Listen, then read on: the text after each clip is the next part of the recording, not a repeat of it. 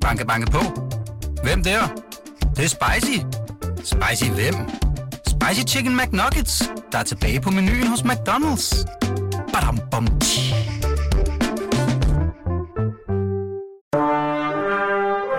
Du lytter til Radio 24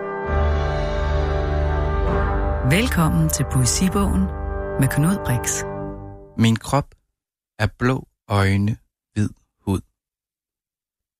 Min krop er korngule marker og den milde vind i træerne i en lysning i skoven. Min krop er bakkerne og bag bakkerne kysten. Min krop er fugle, der flygter omkring med hinanden, højt svimlende et sted på himlen. Min krop er klitrækkerne, marehalmen, varmt sand, blå himmel. Min krop er ikke bølgerne, min krop er ikke bølgernes krop. Min krop er det lyse sand, sandets lysende prikken i kinderne. Min krop er vindens krop, dogne dun på himlen. Min krop er strandskaller, knivmuslinger, soltørret tang, soltørre fingre. Min krop er iskiosken, parasollen foran iskiosken og de hvide plastikstole foran iskiosken. Min krop er ikke et hav. Min krop er ikke blot glitrende under den sartblå himmel. Min krop er sart rosa hud på et krøllet lagen. Min krop er flimrende kærtegn under den sartblå himmel. Min krop er blå øjne, hvid. Min krop er korngule marker og den milde vind i træerne i en lysning i skoven. Min krop er bakkerne og bag bakkerne kysten. Min krop er ikke de store garn, bådene slæber efter sig, ikke fiskerens krop. Min krop er ikke havets krop, ikke lyden af bølger, der slår og slår og slår imod kysten. Min krop er ikke containerskibets krop langt ude i horisonten. Min krop er bøgetræets bløde bark og et eren, der piler i skjul. Min krop er blå øjne, hvid hud. Min krop er korngule marker og den milde vind i træerne i en lysning i skoven. Min krop er bakkerne og bag bakkerne kysten. Min krop er ikke de rustne containere på vej fra et sted til et andet. Min krop er ikke sejlbådens spinkle krop, ikke mågerne, der hiver i vinden over sejlbådens spinkle krop. Min krop er ikke det sartblå hav, der nu næsten står stille. Min krop er ikke de to kroppe på vandski på det nu næsten stille hav. Min krop er blå øjne, hvid hud. Min krop er korngule marker og den milde vind i træerne i en lysning i skoven. Min krop er bakkerne og bag bakkerne kysten. Min krop er ikke den susende rumlen fra radioen i slutningen af september. Min krop er ikke bilernes blanke metal, ikke skibenes blanke skov, ikke den hvide linje flyene trækker hen over himlen. Min krop er gråsburgens krop, gråsburgen hoppende omkring i sin busk. Min krop er hindbær og stikkelsbær, solbær og reps. Min krop er brumbærets krop. Min krop er ikke den solmætte robåd på stranden mellem klitterne. Min krop er ikke redningsvesten orange i det lyst varme sand. Min krop er ikke fyrtårnets krop, ikke det trøde lys, lys, mørke lys i den sorte nat. Min krop er blå øjne, hvid hud. Min krop er korngule marker og den milde vind i træerne i en lysning i skoven. Min krop er bakkerne og bag bakkerne kysten. Tak for det, Peter Clement Wohlmann. Og velkommen på Poesibogen. Ja, tak. Din krop er jo en masse ting i, Ja. i den her bog, som er din seneste digtsamling bag bakkerne kysten. Og så er der en masse ting, din krop ikke er. Du læser fra begyndelsen, og så stiger det. Ja. Og det bliver meget konkret. Ja. Der sniger sig flygtninge ind. Ja. Der sniger sig døde mennesker. Ja. Men du holder jo fast i det der med, at øh, hvad din egen krop er. Ja, blå øjne, hvid hud. Lysning i skoven. Bag bakkerne. Kysten. Ja. Det er dertil. Kroppens. Hvordan, øh, hvordan, hvordan skal jeg forstå det? Ja, det er jo en bog, jeg, hvor øh, det er virkelig en bog, jeg virkelig synes er svær at snakke om. Ja. Fordi øh, at jeg synes, øh, den, den handler om noget, som jeg synes er ubærligt, og som jeg også synes er, øh, er kan være problematisk at skrive om. Øh, det handler om øh, det handler om de kroppe, der ligesom er beskyttet af, af en stat, som vores kroppe, europæiske kroppe. Ja. Og så de kroppe, som ikke længere, eller ligesom har sluppet taget i der, hvor de kommer fra. For, og så derfor ikke har, er beskyttet. Øhm, og øh, jeg synes, det er svært at snakke om det, fordi der er så mange nuancer Ja. i verden. Øh, og, øh, og min tilgang til verden er ligesom også et arbejde med sprog og, og lyd, og, øh, og det er en forhandling af skønhed, og, og når verden ikke er nødvendigvis... Øh, når det bliver problematisk at bruge det skønne sprog, hvordan reagerer man så? Og det er problematisk. Øh, i, I den her bog, så bliver min krop, eller bogens krop, eller vores krop, som jo er en hvid krop, den bliver knyttet til et landskab, som er et blødt, venligt landskab. Det er Ja. den hjemmehørende krop. Og det er alle de her nationalromantiske billeder, som vi igennem vores sang, sange og digtning, øh, især romantisk digtning, øh, har opbygget vores forestilling om, hvad det vil sige at være et dansk landskab, og hvad det vil sige at være i Danmark. Og det er ligesom en forhandling af øh, en position, der kommer fra det sted, og som ikke som kan mærke sorgen over, at nogle mennesker omkommer på vej til Danmark. Ikke? Altså, Ja. det, er en- at den store tragedie, som flygtningekrisen er. Øh, og den udsprang, arbejdet med bogen udsprang øh, af, at øh, jeg har en ven, der var aktiv med sådan noget flygtningepolitik. Og han sendte mig en liste som en masse øh, europæiske medier, hvor de ligesom samler alle, der omkommer på vejen til Europa. Deres navne, hvordan de døde, hvor mange de er. Og det var simpelthen, øh, der er også et link til listen i bogen. Ja. Øh, og, og, og at se den der liste var så øh, voldsomt. Altså det er ligesom at glo direkte på et øh, trafikuheld. Og, ikke, øh, og føle, at man ikke, hele den krop, man, samfundskrop, man er en del af, i stedet for at reagere med, vi skal hjælpe, reagere med, hvis vi hjælper, så kommer der flere ulykker. Hvilket alt, jeg er opdraget til, strider imod. Ikke? Ja. Øhm, så, så der er en masse komplekse ting, øh, som jo også handler om øh, at være privilegeret og, og sådan noget. Ja. Jeg har set et sted, hvor, hvor du også øh, har talt om den her bog, hvor du har sagt, at den handler, som du siger, om de flygtende. Mm. Og så handler den om os, der ikke ved, hvad fanden vi skal stille op, Mm. har du sagt. Ja. Hvad mener du med det? Øhm,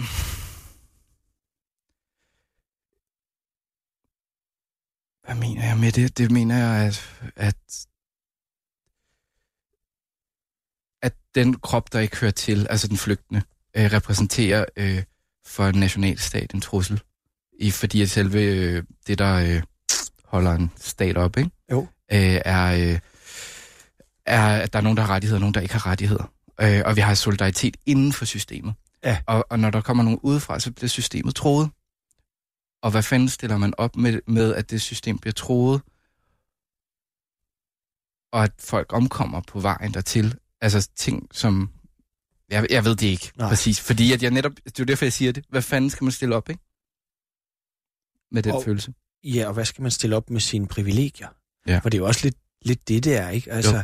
vi kan jo ikke komme udenom, at bor man i Danmark og er øh, etnisk dansker og du ved, har stamtavlen i orden, så Mm. følger der jo visse privilegier med, ikke? Jo.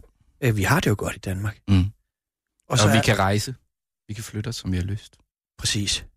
Vi, vi er mobile på alle mulige måder. Vi har det jo rødbedefarvet pas. Ja. Men det privilegie, det lyder jo et eller andet sted, som om du har dårlig samvittighed over at være privilegeret. Ja. Det tror jeg er en følelse, man godt kan have, ja. Og, øh, og hvordan men- men, men omsætter i- man så det til litteratur, var jeg ved at sige? Ja, men man kan sige, det er jo ligesom også en dårlig samvittighed over at elske vellyden i poesien, ikke? Kan man tillade sig at elske vellyden, når folk dør på vores strand? Ja. Okay. Eller når, øh, når øh, der er så, så konkrete ting, politiske ting, man også kan, Ja. kan forholde sig til, ikke? Øhm, men, men øh, der var det... Altså fordi der er en brutalitet i den skønhed, ikke? Det, det er der også i bogen. Det er jo en brutal bog. Men der er jo også noget i repetitionen, Mm. mm. som, altså, som virker i Ja. forhold til, at når jeg læser den, så, så er det en ting, men i repetitionen ligger der jo noget. Altså, hvad er det, der ligger der? Jamen, det er jo en fastholdelse. Altså, det er jo en... Altså, den er opbygget sådan, at, at i starten, så er der... Øh, så er det med kroppen ikke er. Det er ting, der er i bevægelse, ting, der er ude i vandet, eller et fly på himlen. Øh, og så stille og roligt, så kommer der flere og flere øh, tragedier ind, ikke? Jo. Flere og flere mennesker, som omkommer, som kroppen ikke er. Øh,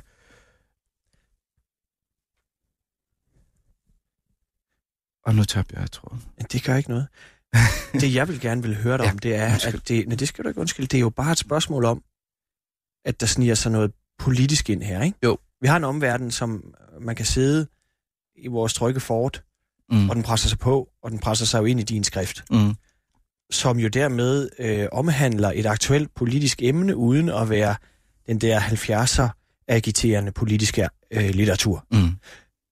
Og det er jo en bog, der har affødt mange reaktioner, Mm. og der er læst på alle mulige forskellige måder. Mm.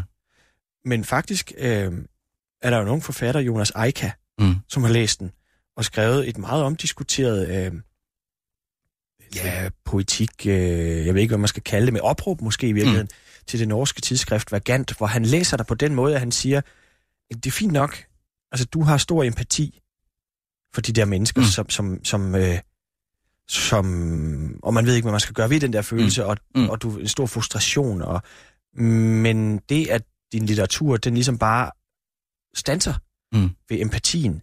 Øh, han skriver, i virkeligheden ville jeget i bag bakkerne kysten kunne sidde trygt og serviceret i det fly, som migranten er nødt til at spænde sig fast til landingsstillet på. Mm.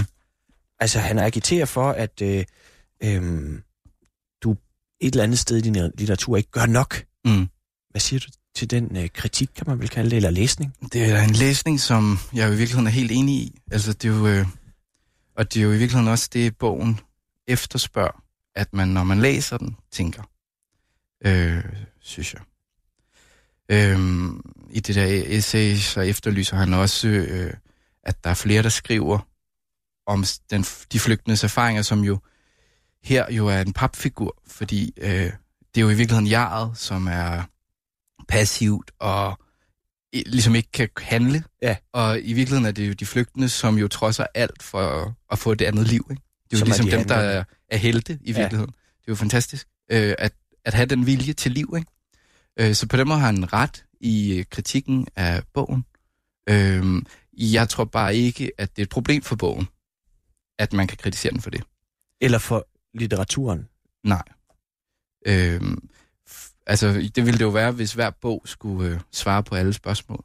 Men, øh, men det her, det er jo en, øh, en kort bog, og det er en, eller sådan, som jo er, får sig ind i et billede af øh, en samtale om, hvad litteraturen er og skal være. Øhm, Spørgsmålet er vel også, hvis, hvis det her er for passivt, hvornår er litteraturen så tilpas aktiv? Ja. Hvad skulle man gøre mere? ah, men det skriver han jo også i det essay, at, at nogle af de der ting, der skal man øh, handle politisk uden for litteraturen. Det gør han selv. Ja. Øhm, Gør du det? Øh, ikke så meget længere. Nej. Nej. Du har gjort. Jeg har været engageret i nogle ting, ja. Og så er man jo tilbage ved Øhm. øhm. et spørgsmål om, hvor interessant litteratur kommer der egentlig ud af en, en, en meget direkte agiterende litteratur, som måske i 70'erne, eller hvor du øh, sådan ligesom bruger det poetiske direkte politisk. Hvor interessant finder du det? Øhm, jeg tror, at der kan være en enorm stærk kraft i det. Altså, øh, at være så entydig. Øh, jeg, øh, ligesom jeg også tror, at der er en stærk kraft i ikke at være det. Eller sådan, øh, jeg øh, er nok på det hold, der mener, at, at litteraturen er så ufattelig mange ting. Og, øh, og det er det, der er det smukke.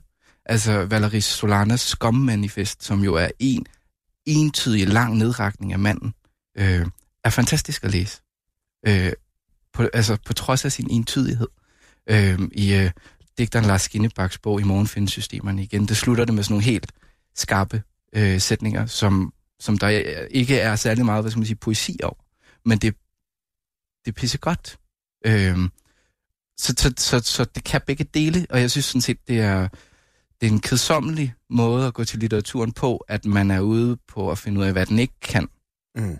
eller hvad den skal. Øh, det, øh, det har vi øh, set gen, øh, genopført mange gange i medierne af alle mulige litterater og forfattere, og, og, øh, og, og der er især litterater går nogle gange fejl, fordi det er klart, at jeg som forfatter mener, for eksempel, jeg, jeg synes, litteraturen skal engagere sig. Øh, det synes jeg er fantastisk, at, at man som forfatter er engageret i den verden, man har omkring sig, og forholder sig til den verden. For eksempel flygtningekrisen. Det kan også være øh, folk, der skriver om klimaet, eller om kapitalisme, eller om øh, at have en familie, eller om alle de der ting, der er i ens, øh, der sker omkring ens liv nu. Øh, det synes jeg er fantastisk. Men når jeg som forfatter siger det, så betyder det jo ikke, at jeg synes, alle skal være enige. Men når en litterat siger det i sin læsning af tingene, så bliver det et påbud, fordi at det, litteraten læser skal jo helst læse øh, bredt øh, øh, og tilstræbe et overblik over tingene. Øh, så der er sådan en øh, ting i, øh, i litteraturdebatten, der går skævt, fordi enhver forfatter, der har en agenda, har en agenda. Øh, man kan ikke kritisere en person for at have, have det. Øh, så det synes jeg er vigtigt at holde sig for øje. Også når Jonas Eika kommer med en kritik, han, han har en, en drøm om en litteratur og, og en refleksion over, hvordan hans egen litteratur skal være, og hvilken litteratur han gerne vil læse. Og det synes jeg er fantastisk. Øh, jeg, jeg er stor fan også af at gå, gå hårdt til værker, øh, som han gør i, i det essay. Øh, der er nogle ting, jeg er uenig i, og, og, og, øh, og det har at gøre med, at han, han har en mulig læsning øh, om solidaritet, som han fravælger og sådan noget. Men, men fred være med det. Øh, vi er forskellige mennesker, ikke? Øh. Du lytter til Poesibogen på Radio 24 med Knud Brix. Hans gæst er digteren og dramatikeren Peter Clement Wutmann. Peter Clement Wutmann, du øh, har fortalt om din bog Bag bakkerne kysten. Jeg kunne egentlig godt tænke mig, at, øh, som er de seneste værker, jeg kunne godt tænke mig at tale lidt om vejen hen til den, fordi øh, du er jo sådan en øh, ærke-københavner. Ja, det må man sige. Du er vokset op i øh, København K, Ja, inden for murene. inden for murene. og vi kommer til at Ja, vende tilbage til det, men du er ligesom flyttet uden for murene nu. Du er flyttet Jeg flyttede til Møn, til Møn bor på Og har forladt- gård. og har forladt hele det her øh, ikke eksisterende miljø i København. Men, men, men øh, du, øh, du øh, har en bror, Ja. ja. altså Emil Wotman. Ja. I digter Brødre. ja, vi iscenesatte os i 2004 som Brødrene Votman af Danmark. Ja. Brødrene Wotman af Danmark, som jo blev til, øh, blev til en bog. Ja, vi lavede sådan en performance, hvor vi sad og skrev på internettet i 24 timer øh, på en blog. Og, Ja. øh, og så øh, vi skulle lave en performance i det, der dengang hed Kanonhallen, som nu er der, hvor Teater Republik eller Østerbro Teater ligger. Og den begynder med, at, at øh, I skriver, Leder er vi. Vores far sendte os ud i verden. Sange var vi. Vores far sendte os til verden. Ja. Din far er jo sådan en, en, en figur, man har kunnet møde i København. Ja. Han var, han var bartender på Café Nick, Ja, han døde her øh, 5. februar i år. og har jo også været øh, en bartender på, på Andys Bar Ja. i det, i det indre København. Prøv, prøv lige at beskrive altså dit, dit barndomshjem, og hvor du kommer fra. Hvad, hvad, hvad, hvad var det for et, et barndomshjem? Mm, altså, jeg voksede op med min mor, Ja. øh, som altid har læst rigtig meget. Øh, i, øh, ja, I en lejlighed. Øh, hun, har, hun er bioanalytiker. Øh, eller hospitalslaborant hed det i gamle dage. Øh, og øh, øh, ja, øh, fra da jeg var sådan noget, gik i første til 4. 5. klasse, der kan jeg ikke huske så meget. Der var... Øh, Øh, der blev mine forældre skilt i en lang skilsmisse, øh, og øh, at det var ikke så sjovt. Øh, og så, øh, så er jeg ligesom gået rundt i alle gaderne. Jeg snakkede engang med Thijs, digteren Thijs Ørntoft, øh, som var helt, han var flyttet fra Aarhus til København, og havde helt optur over Indre By. Ja. Og jeg kan bare huske, at jeg, altid, jeg tænkte sådan, men det er jo bare, altså, det er jo bare Dronningstværgade, eller det er jo bare øh, Stor Kongesgade, eller, ja. Og han, for ham var det Stor Kongesgade dengang, ikke? Ja. Altså, der var vi, jeg ved ikke, 19 eller sådan noget. Så, så sådan en, altså, Så jeg er ligesom vokset op øh, omkring Kongens Have. Ja. Øh, min far boede ved Rundetårn, og min mor på den anden side. og din far var arkitekt. Han var arkitekt, og Ja. så, øh, ja, så blev han så først guldkanon på Andys Bar, det vil sige afrydder. Ja. Og så øh, han, blev han bartender på Café Nick de Ja. sidste par år. Men var jo sådan meget, har fulgt dig og din bror Ja. tæt og været alligevel, øh, selvom I kun var hos ham, i, vi, hva, altså, var det hver anden var, weekend, Da vi eller? var små, var det hver anden weekend. Ja. Vi var hos ham. men alligevel en vigtig figur for dig. Ja. Øh, jeg ved ikke om... Det er så det er så mærkeligt lyder at tænke ham som jeg kan godt høre figur. Øh, fordi... Øh, altså, man har du altid øh, komplekst med ens forældre, ikke? Jo. Øh, men, men han... Øh, han er- jeg vil, nogle gange så tænker jeg det mere som sådan en skytsengel, når øh, mig og Lars Emil var, var øh, i det københavnske natteliv. Så var han ligesom altid et eller andet sted i nærheden. Ja. Øh, når vi skulle læse op på øh, Kulcaféen, der var Poetry Slam, eller øh, jeg arrangerede, da jeg gik i 3.G, oplæsninger på Gimle i Roskilde. Der var han der altid. Han fulgte os ligesom altid. Ja. Og så øh, i Brønd Votman af Danmark, der, øh, der bruger vi jo farfiguren som sådan en, altså ligesom en figur, ligesom de der, øh, hvad hedder sisterne Williams, med, der har en eller anden far, eller Carolina Wozniacki, der har en far, der pacer En, sine børn træner. frem, ikke? Så det, vi har ligesom også leget, også i Brøndby Votman af Danmark, med sådan en skabe det her billede af, af de her digterbrødre, der ligesom er blevet pacet frem af vores far. Så, så, så det, det er den selvscenesættelse øh, var der i starten, og så stille og roligt er vi jo blevet det. Altså, lige stille og roligt, så han, så, han pacede os måske ikke frem der, men lige pludselig så var han ligesom altid med. Øh, og, og det er meget morsomt, synes jeg, at tænke på. Jeg ved ikke, ja.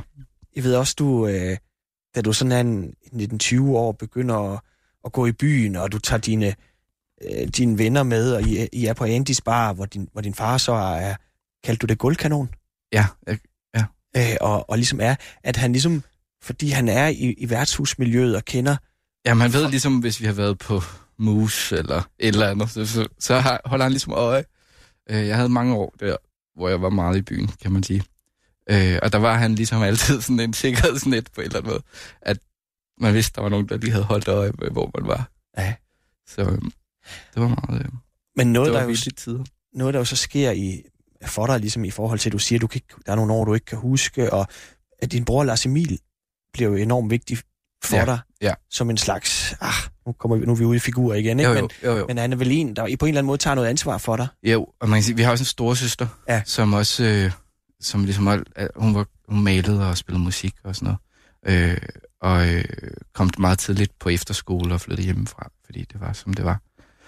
Øhm, og der har Lars Emil hele tiden, han har hele tiden været sådan en. Altså, han har ligesom skulle tage ansvar for at passe på mig, ikke? Ja. Og, Og, hvis man ikke han- kender din bror, så er han vel sådan en, øh, som mange i det litterære miljø kender.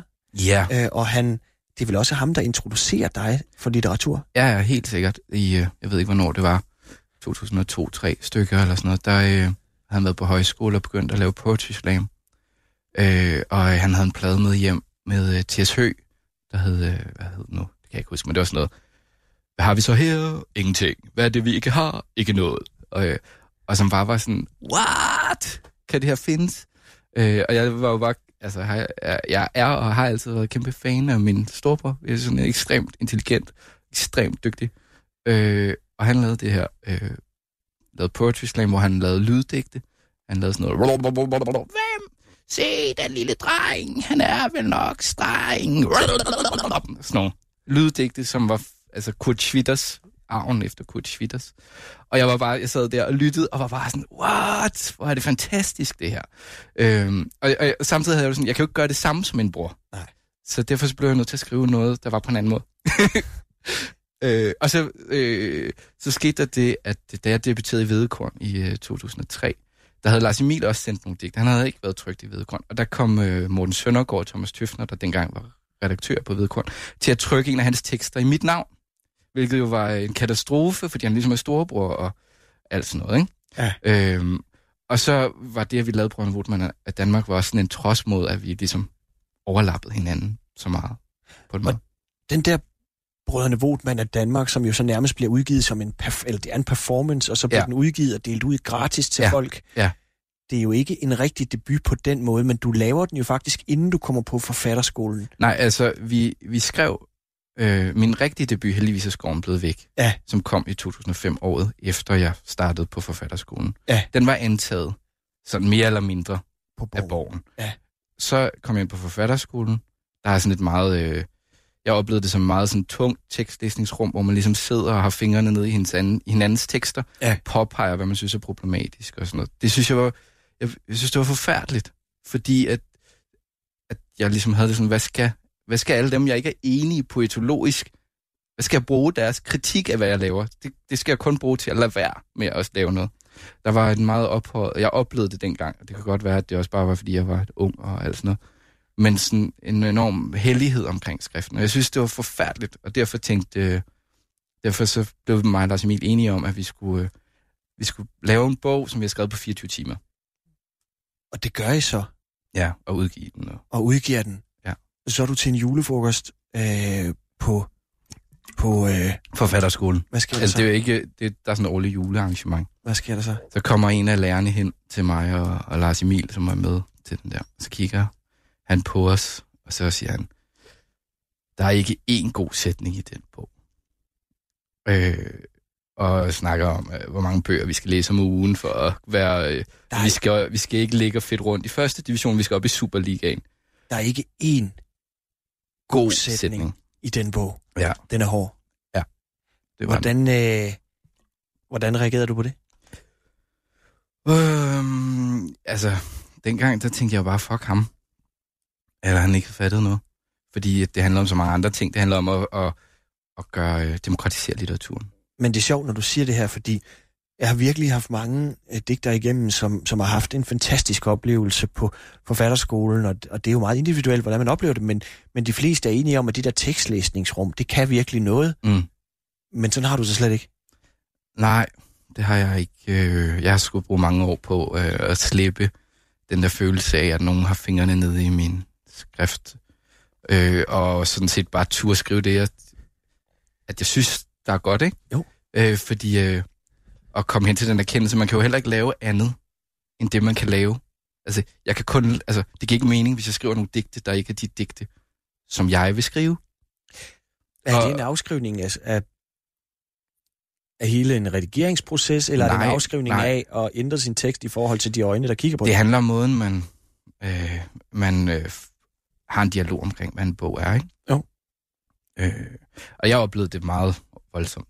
Øh, Så du skulle simpelthen bruge flere år på at vriste dig fri af forfatterskolen? ja, Er det derfor, der gik lang tid mellem dine bøger? Ja, der?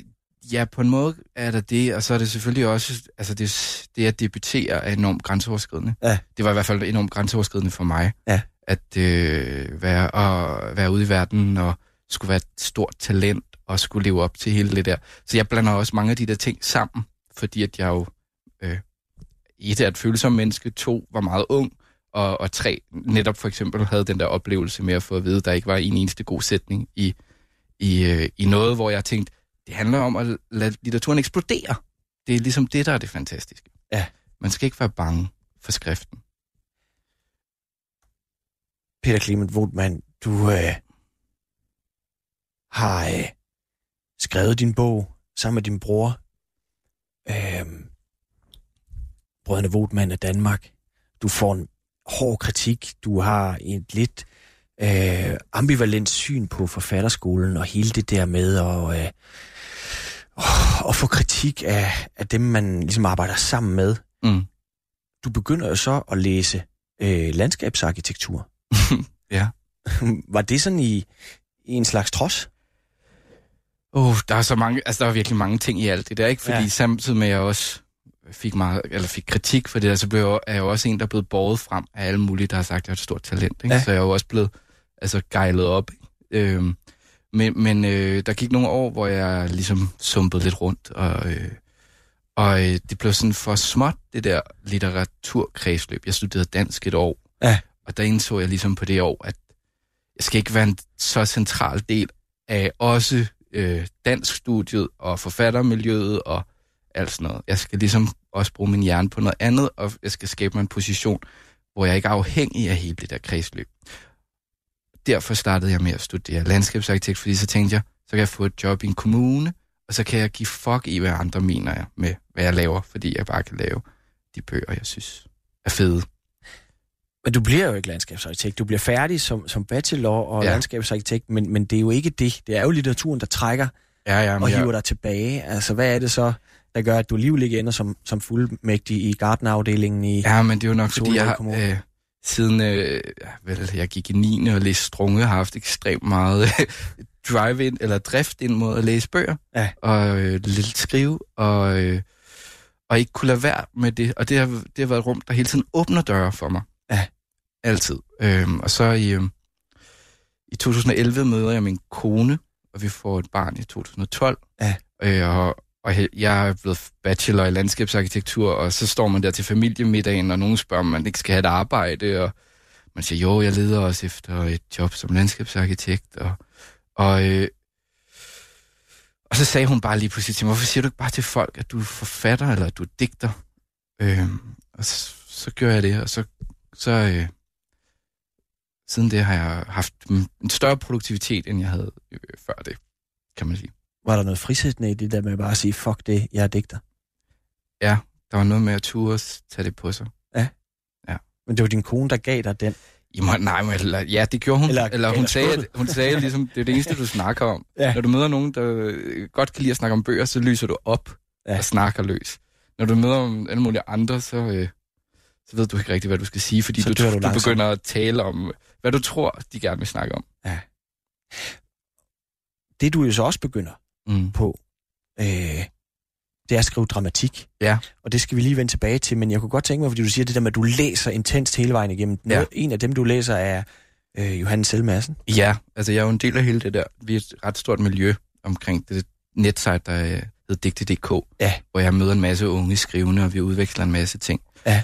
Øh, der møder jeg en, der hedder Erik Schert, som øh, introducerer mig til konkretisme, Eugen Gomringer og sådan nogle Vagn Sten og Henrik Jørgen Nielsen.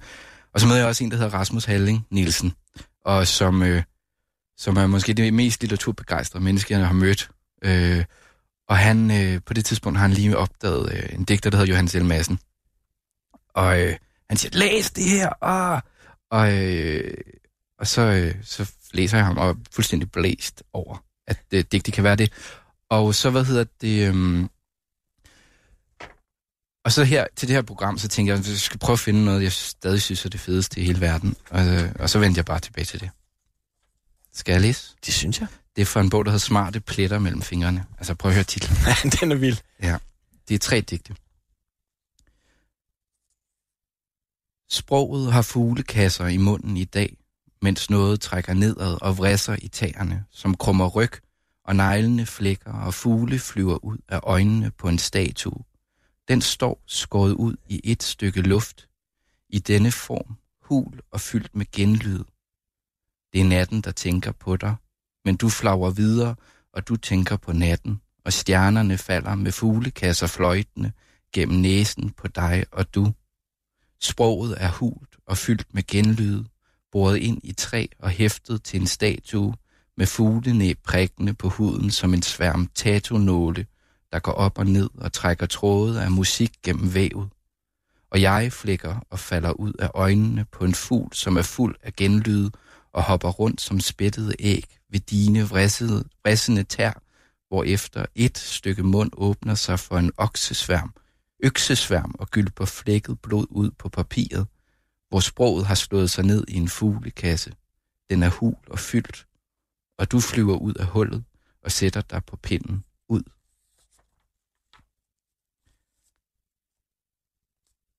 Langsomt ser sådan en tanke, et græsstrå, og svejende flænger himlen et fly.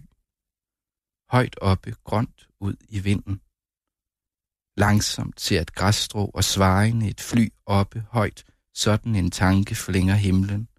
Ud i vinden grønt, langsomt, et græsstrå og vinden, fly og himlen ser en tanke højt oppe i ud, grønt og langsomme flænger ser svejende, og sådan langsomt et, og sådan himlen og langsomme græsstrå ser, flænger ser fly ud svejende, et op, og sådan højt, vinden, fly, langsomt et græsstrå flænger, grønt svejende i langsom tanke, og sådan ser oppe et fly.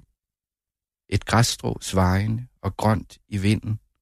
Højt oppe flænger et fly langsomt himlen. Sådan ser en tanke ud. Ja, wow. De skal suge honning af sten og samle duk på lænderne. De skal være fulde af nik og ikke have blink i kroppen. De vil drukne øjnene i nuet og mødes som tulipaner. De vil have slanger som rygsøjler og danse på vandet. Skal de have nogen hastighed, skal de stå helt stille. Skal de røre ved hinanden, skal de bevæge sig, skal de ingenting tænke. Du lytter til Poesibogen på Radio 24 med Knud Brix. Hans gæst er digteren og dramatikeren Peter Clement Wutmann.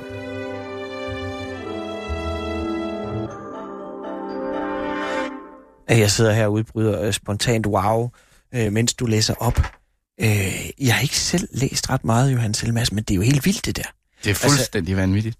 Jeg ved kun sådan, at han er sådan lidt en mystisk figur, ikke? Der jo. udgiver en eller anden sted mellem 65 og 75, ja, 10, 10 år, ikke? En del af det der rene sub-pop. Og, og, og, og, myten siger, at han sad i fængsel, og så øh, var Sten, som er vores øh, store konkretist, øh, han øh, besøger åbenbart fængselsfanger på den tidspunkt. Og han øh, introducerer Johannes L. Madsen til konkretismen, som er sådan noget, øh, hvor at øh, tegn og betydning, altså øh, ordene er, hvad de betyder. Ja. Øhm, og så det er ligesom Johannes L. Madsens udgangspunkt. Så hans første bøger er sådan nogle afsøgninger af konkretisme. Men så det, der sker, det er ligesom, at han tager konkretisme og systemdækning og sådan noget, og så propper han syre på. Ja. Som, som fuldstændig vanvittigt, øh, altså nogle af de der digte, de, de fuldstændig, altså, jeg, jeg har ikke læst noget, der er dansk, der hamler, hamler op med nogle af de stærkeste af de der digte. Jeg tror også, han sådan eksperimenterede ret meget med stoffer. Og, jo, jo, altså... Og, altså, det er jo meget syret, det må man ja, sige. Ja, ja, ja, det er det. Øh, Men der er og lidt... stopper jo så med at skrive, ikke? Jo, jo, jeg ved ikke så meget mere biografisk. Det behøver man jo heller ikke gøre. Mm, Men jeg kan godt se fascinationen af det der. Altså, det er lyden i det, og øh, tanken, og det, det, det er ligesom der, hvor jeg også, what, kan sprog være sådan, ikke? Ja. Øhm, og og det, den rytme og sådan noget, det driver mig i meget af det, jeg laver. En anden rytme, som vi lige nåede at vende, det er jo, at du begynder at, at lave dramatik. Ja. Øh, der kommer snart en opsamling af ja. dine øh, dramatiske værker. Jeg har fået øh, et kig på den øh, til mine brødre, som mm. indeholder nogle af dine, øh, af dine øh, teaterstykker. Ja. Og også nogle øh, digtsamlinger. Øh, men men øh, det er jo, altså du har været husteater. Ja, jeg er husdramatiker. Ja, husteater, det er jo... ja, ja, ja, ja, ja. Du har været hus, husdramatiker på husteater. Ja, øhm, og der, der skrev jeg øh, tre øh, værker ja. i løbet af de to år. Hvor, ja. hvor kom... Øh, altså, fordi når jeg læser dine bøger, så er det jo ikke ligesom... Dramatik har jo tit en mere... Øh, konkret historie, eller et forløb, eller en dramaturgisk... Øh, altså, det er jo ikke dramaturgi eller hmm. historie, mm. der ligesom kendetegner dine bøger. Altså, Nej. det er et lidt mærkeligt sted at gå hen, er det ikke det? Jo. Altså fra dit udgangspunkt. Jo, det er det nok på mange måder. Øhm, jeg tror, man skal tænke det mere som, at jeg har været fascineret af scenekunst og, og performance-poesi ja. og, og ord, der bliver sagt. Øh, og så er jeg, øh, jeg er ligesom ikke interesseret i dramatik, der sådan er, så har vi en realistisk stue, og Nora kommer ind og, øh, og kvidrer lidt, ikke? Men, men du er jo interesseret i virkelighed stadig, fordi det er jo også det, der gennemsyrer, nu startede du med bag bakkerne kysten. Ja. Altså, at du har jo skrevet sammen med, med Christian Lollicke. Ja. I har lavet stykker sammen. Ja. Øh, og der sniger sig jo altså øh, øh, veteraner fra Afghanistan. Ja. Øh, der sniger sig jo mange ting ind i det der. Ja. Fra virkeligheden. Men jeg tror, det var noget af det, vi også snakker om i starten, med øh, ikke en, øh, et entydigt forhold til øh, de her ting, man skaber. Ja. Øhm, som jo så alligevel er båret af, af en lyst til at skabe lyd og sprog og fortælling, men ikke fortælling, men fordi de forestillinger, jeg lavede af, har jo ikke været klassisk dramatik, kan man sige. Ja, det kan man ikke sige. Øh, det har Og det er været også to det, du- balletter, øh, Ja. ja. og, og de her stykker er jo også, øh, hvad skal man sige, meget litterære på en måde, ikke? Og i den bog, der udkommer her lige, ja. Men det er jo alligevel sin sag at sige, at man laver dramatik, men ikke er interesseret nødvendigvis i, i teaterets væsen på den måde. Nej, men det er jo så spørgsmålet om, hvad teaters væsen er, ikke? Og det er jo en forhandling imellem det narrative og det rituelle. Ja. Og der er jo i det rituelle, kan man sige. Øh, poesien er også i det rituelle i forhold til novellen. Jeg ved godt, hvilken kritik du har fået, og du vil få. Det ja. Er jo, at hvad er det her? Ja. Det kan man jo ikke se, det her. Nej. Det giver jo ingen mening. Nej. Hvad, hvad siger du til den? Øh, Ja, er det bare sådan nogle gamle... Øh, Altså en kritik af... Øh, ja, at, at, at, at du ikke har et narrativ i din i Men din der er jo narrativ eller? i de her stykker. Det er der. Ja. Kan man sige. Øh, der er jo nogle grundfigurer, fortællefigurer, som man kan gå ind i og se, ikke? Jo. Øhm, øh, jeg vil sige, at det er måske et ret kedeligt øh, lidt kunstsyn at afvise øh, ting øh, på baggrund af, at man synes, der skal være en fortælling, for at man Ja. kan forstå det, ikke? Det er selvfølgelig klart. Øhm, fordi det, jeg er interesseret i, er øh, den mangfoldighed. Det er at være menneske. Mm. Og, øh, og der er alt det sprog, vi har omkring os. Måden, vi laver sprog på. Øh, som også er det, man, øh, man ikke genkender. Altså, som er ikke genkendeligt. Ja. Øh, fordi vi jo alle sammen er nogle meget mærkelige væsener. Altså, bottom line, ikke? Men stadig, altså for eksempel øh, i Føling, som du skriver med, øh, Mm, med Christian Lollicke, en krigsballet. mm. Altså det er, jo, det, er jo, det er jo på en eller anden måde en parallel til, at du, du tvinger virkelighed ind igen Mm. i, i dine stykker, ligesom du gør det i poesien. Mm. Øhm, I laver også en asylballet. Mm. Europa. Ja. Eller Europa. Ja. Øhm, og og, og øh, hvad er det? Hvorfor kan man ikke bare have en politisk samtale om, om krig og politik? Hvorfor skal den ind i, hvorfor skal den ind i teater og ballet? Jeg tror, man som menneske har brug for at, øh, at kunne møde kunstværker, som giver en anledning til at snakke om den verden, vi er i. Øh, og som kan give nogle andre perspektiver, der giver anledning til at tænke noget andet, end det man, man øh, hvad hedder det, i forvejen tænker. Det er jo det, bøger og kunstværker også er. Det er jo, øh, det er jo anledninger til, at man kan gå ind og se en anden tænkning, end den, som er ens egen. Mm. Og derfor kan man flytte sin samtale. Men så skal jeg forstå det rigtigt. Er dit sigte, at for eksempel krig, krigs væsen er forfærdelig? Øh, du har et politisk sigte, som er, at krig er noget forfærdeligt. Og dermed også en politisk agitation. Men det er jo det, som du Nej, et nej, eller andet sted også opponerer imod lidt. nej, nej i- jeg tror også, du misforstår. Det gør jeg helt sikkert. Øhm, øh, jeg har nogle ting i verden, jeg er optaget af. Ja. Og øh, som, øh, det har en drift mod at prøve at give sprog. Øh, og, øh, og jeg er ikke så interesseret i, om det... Det er ligesom ikke... I det politisk agiterende, så ville det være vigtigt for mig, øh, at folk bagefter kommer var omvendt. Mm. Det er jo så også øh, Jonas Eikas kritik, for eksempel af Babakkerne Kysten, at det kan man ikke nødvendigvis søge i værket. Mm. Det bliver så paradoxalt, når nogle litterater så siger, at det er politisk entydigt, og at det er korrekthedshalløj, ikke? Jo. Eller 70'er munkemarxisme, eller hvad man kunne sætte på og sådan noget. Men det er jo bare en doven læsning af tingene. Ja. Øh, og det samme i føling, det er dybt komplekst, fordi at, at man sidder og, det, der så sad man og, og jo øh, mødte nogle veteraner, der havde ligesom offret sig selv, ikke? Jo. Ved at have mis, de havde mistet øh, ben. Øhm, og derfor var det ikke en kritik af krigen på den måde. Øh, men det var en, det var en det var en opfordring til, at vi skal snakke om de der ting. Så folk, så, så det politiske rum ikke bare laver tingene, uden at vi snakker om tingene. Mm. Altså vi køber, køber jægerfly uden at høre. Er det egentlig noget, vi vil have?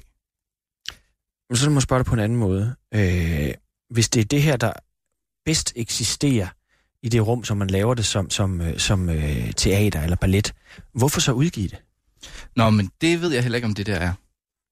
Øh, jeg tror, det er lige så godt at læse. Ja.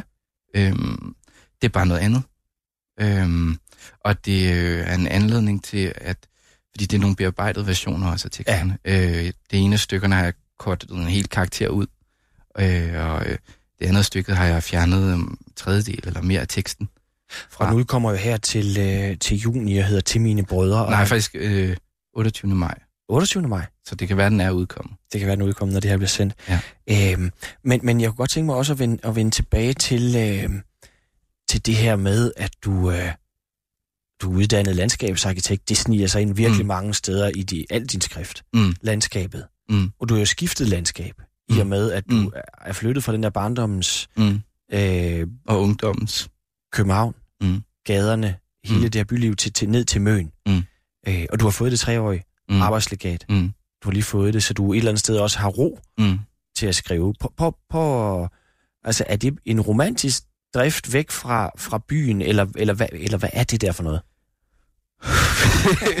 altså, det, det er jo sådan, at, øh, altså, øh, som mange af de her, altså, det er jo det, desværre, når tingene er komplekse, ikke? Øh, og det samme med de spørgsmål, du havde til teaterstykkerne, ikke? Ja. Øh, fordi at øh, man måske ikke er den bedste til at svare på de ting. Øh, men øh, det er klart, altså det sidste stykke i øh, bogen der, Lav Sol, her kredser om øh, højteknologi og ensomhed og, øh, og de liv, man lever, hvor man ikke ligesom følger med, Ja. øh, og man ligesom sidder og kigger i sin håndflade eller sin smartphone, og man ligesom er til stede på andre rum, end det rum, man er. Øhm, og det er klart, at det at flytte ud også har handlet om, øh, altså det er også en afsynning af, hvad det, der giver mennesket mening, de Mm. tre stykker der, som, som var opført. Det var, det her kredser alle, alle sammen om mennesker, der søger mening i deres liv. Har Altså sol, soldaten, der stiller sig til rådighed for landet. Øh, det menneske, der er overvældet af verdens lidelser omkring sig, som søger væk til Mars for at slippe for alt det der. For at finde mening der. Det gør personen ikke, fordi det er tomhed. Og så øh, nogle mennesker, der er fanget i, en, i sådan en øh, algoritmeboble, ikke? Øh, og som simpelthen bare er så forbandet ensomme. Og øh, fordi at, at de har glemt det, det handler om, som er at have hud og krop og være til stede der, hvor man er. Og det, det har jeg oplevet. Det vidste jeg ikke, ville, om det ville ske med at være flyttet ud. hvordan har du oplevet det? Men, men det, at når min hjerne nogle gange, sådan er det jo også nogle gange, det jeg skriver også, fordi man har brug for et output, som handler om at få ro i en masse ting. Men det er lige pludselig også at gå ud, og så øh, klippe hækken, eller give forne vand, eller sådan noget. De der handlinger, de er meningsfulde, og de, øh, de gør, at alt det, som øh, jeg kunne føle var deprimerende, eller gjort mig passiv og sådan noget, det kan jeg slippe, og så kan jeg tænke klart i stedet. Det er fantastisk. Jeg synes, at alle burde, øh, burde åbne øjnene og, og se alle de mange byer, vi har i det her lille land, øh, og flytte ud i, i det, fordi der er ikke langt. Det, tog, det tager halvanden time at køre fra Møn hertil, ikke? Jo. Altså. Men det er jo også en position, hvor du... Ja, det havde du så ikke, da du flyttede, har et treårigt arbejdslegat, men du er jo privilegeret. Ja, Ja. Og det behøver man jo ikke skamme sig over. Nej, men jeg kan sige, jeg arbejder, jeg arbejder på et bibliotek Ja. dernede. Ja. Dag, ikke? Altså, så jeg har et normalt lønarbejde. Ja. Også, som så, Øhm, men du siger, at du simpelthen har fundet mere mening på Møn. jeg ved ikke, om det lyder så heldigt eller sådan, ikke? Ej, det er men, godt. men, men øh, jeg føler i hvert fald at være mere i forbindelse med den verden, min hverdag er i. Ja. Øh, som øh, er ret fantastisk. Øh, og jeg er nogle gange, altså, så er jeg overvældet af, hvor lidt jeg savner at gå rundt i København. Som der er ikke noget bare har været mit hud. altså, Og din barndom. og det der med at sidde på en café og sådan noget, altså, øh, og det har jeg elsket. Men øh, det er meget specielt at opleve. Og jeg forstår det, jeg, altså, Jeg kunne godt tænke mig, at vi lige inden du øh, øh, slutter af med din, med din øh, debut, heldigvis er skoven blevet væk, øh, lige nå at vende det der med, øh, at du udkommer jo med den debuten på Borgen. Ja. Men så din bror, som du har kørt et par løb med. Ja. I laver jo Ja. øh, jeres eget forlag, Ja. Kronstork, Ja, eller han laver det sammen med Han hedder det. LI. Ja. Ja. Og du kommer med, og jeg skal måske også lige lave en disclaimer og sige, at min egen lille, meget udskældte bog udkom jo hos jer. Ja. Du har ikke været min redaktør, så der er ikke noget nepotisme her. Nej. Men, men I laver jo jeres eget forlag. Ja. Øh, det er jo meget populært i dag. Der var ikke så mange, der nødvendigvis gjorde det, da, da din bror gjorde det, og du Nej. kommer med. Altså, hvad var det en, øh, et Altså, det, opgør med? det er bare et drift, af, øh, drift mod at sige, at man selv skaber tingene, i stedet for at man skal spørge andre om lov. Mm. Øh, I virkeligheden. At øh, i stedet for at være tilskuer til nogle andre skriver, hvad litteraturhistorien er, så selv sæt retning. Hvis øh, forlaget startede med en antologi, med øh, antologi 2010, med en masse Thijs Ørntoft, Amelie Schmidt, Olga Ravn, Julie Sten Knudsen, Asta Olivia Nordenhoff og Rasmus Halling, og, altså virkelig mange store, Morten Chemnitz, altså kæmpe navne, ikke? Øh, men de var, nogle af dem var debuteret, og nogle af dem var ikke debuteret nu på det tidspunkt. Men det der med at sige, her er der en generation, øh, det var noget med at tage styring på det, i stedet for, jeg har også lavet tidsskrifter og sådan noget. Øh, så i stedet for at lade nogle andre skabe rammerne, så selv gør det, ikke? Ja. Ikke være afhængig af, at spørge Gylde om lov.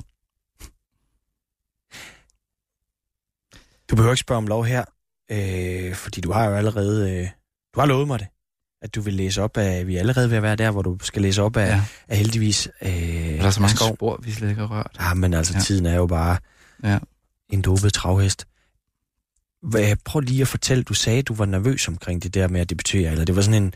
en altså, du, du er ikke særlig gammel, det var en, det var en vild ting. Ja, det var virkelig en vild ting. Jeg tror ikke, jeg var... Øh, jeg tror ikke, jeg var nervøs inden, eller sådan på den måde, men øh, jeg var ret overvældet over, hvor voldsomt det føltes, og øh, alle de litterære agendaer, man blev spændt for, og øh, anmelder, der ligesom prøvede at gøre en til en starling og sådan noget, ikke? Øh, øh, der havde jeg lang tid sådan, at det var sådan litterær pædofili, ikke?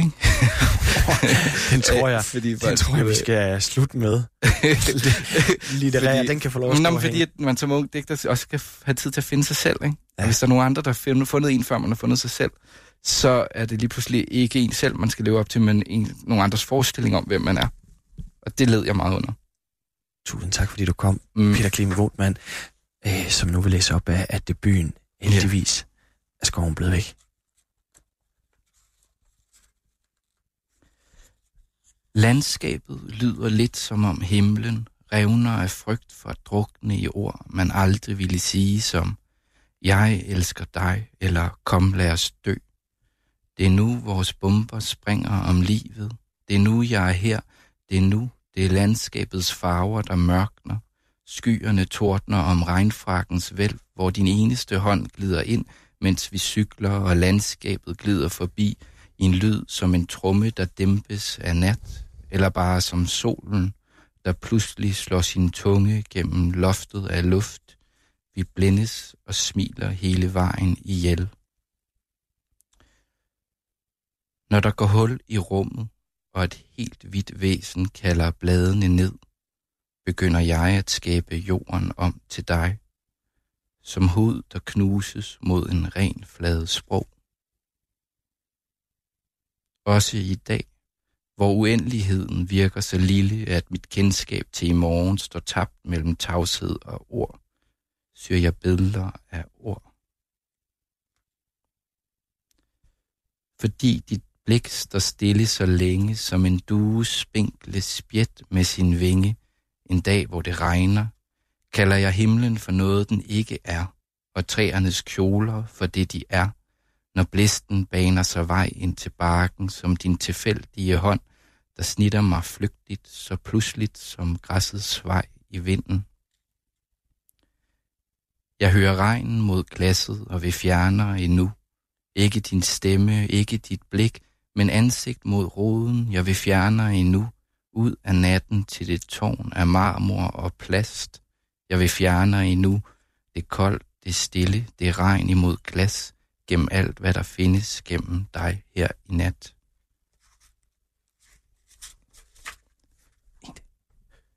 Hun siger, hun vil optage verden og mig, som jeg står her nøgen. Hun vil optage mig, som hun optager verden i sig, og jeg siger ikke noget. Det er fedt at være smuk. Du lytter til Radio 24 /7.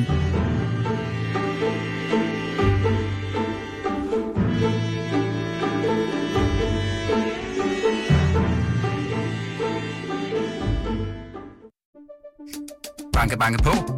Hvem der? Det, det er spicy. Spicy hvem? Spicy Chicken McNuggets, der er tilbage på menuen hos McDonald's. Badum, bom, tji.